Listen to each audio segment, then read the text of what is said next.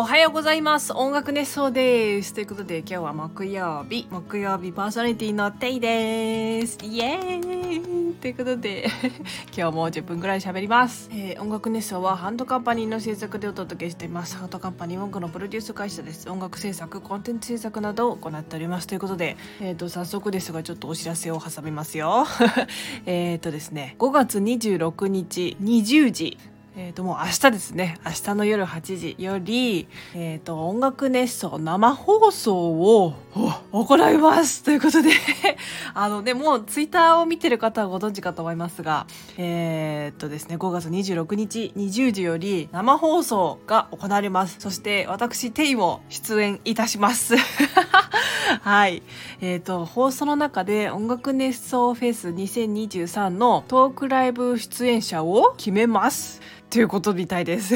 候補は2つ、えー音楽熱奏各曜日パーソナリティ大集合っていうのと音楽熱奏フェス出演者大集合とのことです。おー楽しみですね。26日の生放送となっておりますので、あのーこのね、えっ、と、アプリをダウンロードしてリアルタイムでコメントをお待ちしてます。コメントができるみたいなんですよ。そう、あの、初めてなので、すごい楽しみにしてます。ということで、明日の夜8時ですね。金曜日の夜8時、えーお待ちしてますので、どうぞ、えー来てください。ということで。はい。じゃあね、今日も本編の方に参りたいと思います。えっ、とですね、今日は、なんかね、最近、テイが、うーん、なんか感じたことというか、うんとなんか興味を持ったことみたいな話です。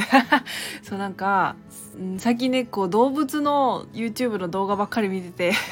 あのなんで動物のね動画にハマるんだろうっていうのをちょっと考えてみたんですよ。なんで面白くてずっと続けて見てしまうんだろうっていうのをねあの考えてみてでまあちょっといろいろ調べたのもあるんですけどあの、まあ、自分がよく見ている動画っていうのが、うんと、捨て犬とか捨て猫が、まあ、だんだん、あのね、あの、飼い主に拾われて、だんだんこう、飼い犬、飼い猫となり、こう、生き生きしていくっていうストーリーの動画をよく見ることがあって、うん、なんでこんなに興味を惹かれるんだろうというか、まあ、見ちゃうもんで。まあ、なんだろう、動物好きの方は多分、わかるかと思うんですけど、なんか見ちゃうじゃないですか。そうあと例えばそのツイッターなりインスタグラムであの動物とかねその猫とか犬とかの写真を投稿して発信してる飼い主さんもいらっしゃるじゃないですか。でそういうのやっぱり見ちゃうんですよね。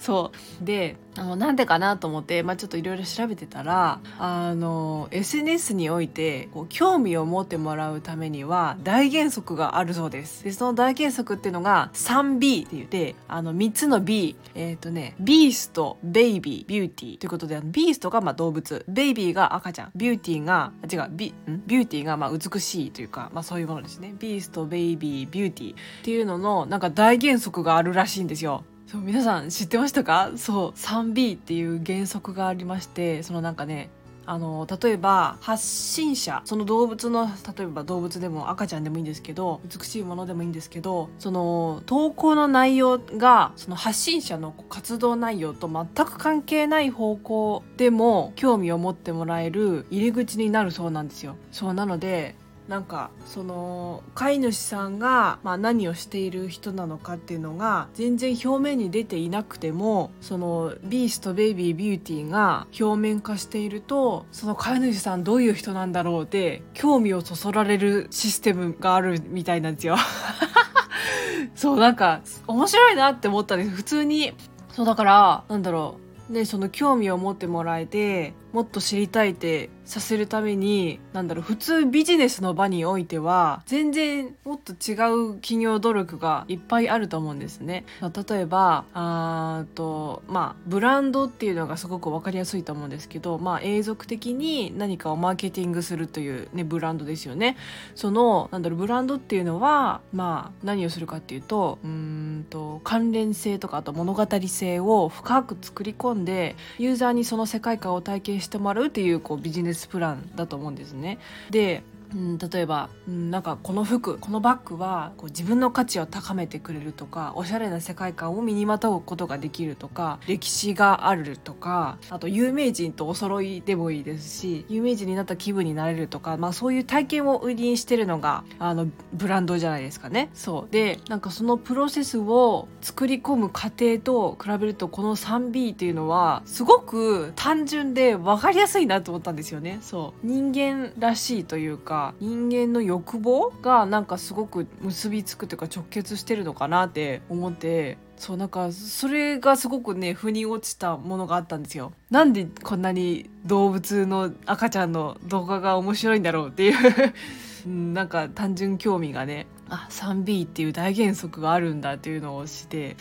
なるほどなっていうふうに思ったのがねちょっと一個あったんですよ。それでなんかねうんその 3B はどういう体験ができるのかなって思ってちょっと文字に起こしてみたんですよ。えっ、ー、と「ビーストベイビービューティー」っていうのでうんなんかねこう癒しを求めたりこう動画を通して疑似体験をしたり、まあ、例えばねその動物が近くにいるような感じとか赤ちゃんが近くにいるような感じとかなんかそういう動画を通して写真を通して疑似体験をしたりあとはこう憧れになったりしますよね。こうあこういう体験してみたいっていうこうあ憧れの欲望というか。なんかそういうのがこうすごく現れやすいなって思ったんです。そうなんかそれがこう興味に人間のこう興味につながるというかいいねの数につながるというか。なんかそういうそういうことなのかっていう。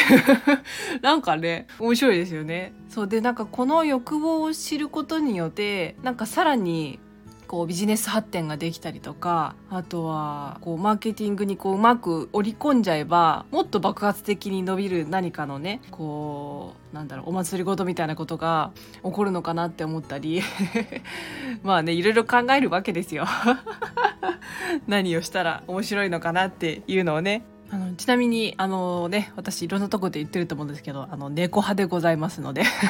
まあ、もちろんねこう犬も可愛いしダチョウも好きだしなんなら海洋生物もめちゃめちゃ好きなので本当にいろんな動画の種類のあの動物の種類のね動画を見るんですけどあの一番よく見てるのは猫です。なのでもうたまらんですね。特に長毛種のねあの動画が好きであのサマーカットをしてる動画とか。なんか最近そんな動画をねずっと見あさってます。ということで。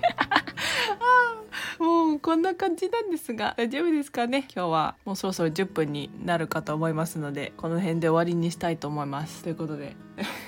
なんかね、今日はこうちょっとビジネス寄りな話でしたね。あの、マーケティングというか、ね、あの SNS 云々みたいな話に、なんか根幹になるなってちょっとね、思います、この話は。こう SNS 活動において、これは押さえとけみたいな部分になるのかなってちょっと思ってたりするので、なんかこの機会で、なんかちょっと考えるきっかけになったら面白いなって自分の中でね、こうきっかけになるような気がしてるので、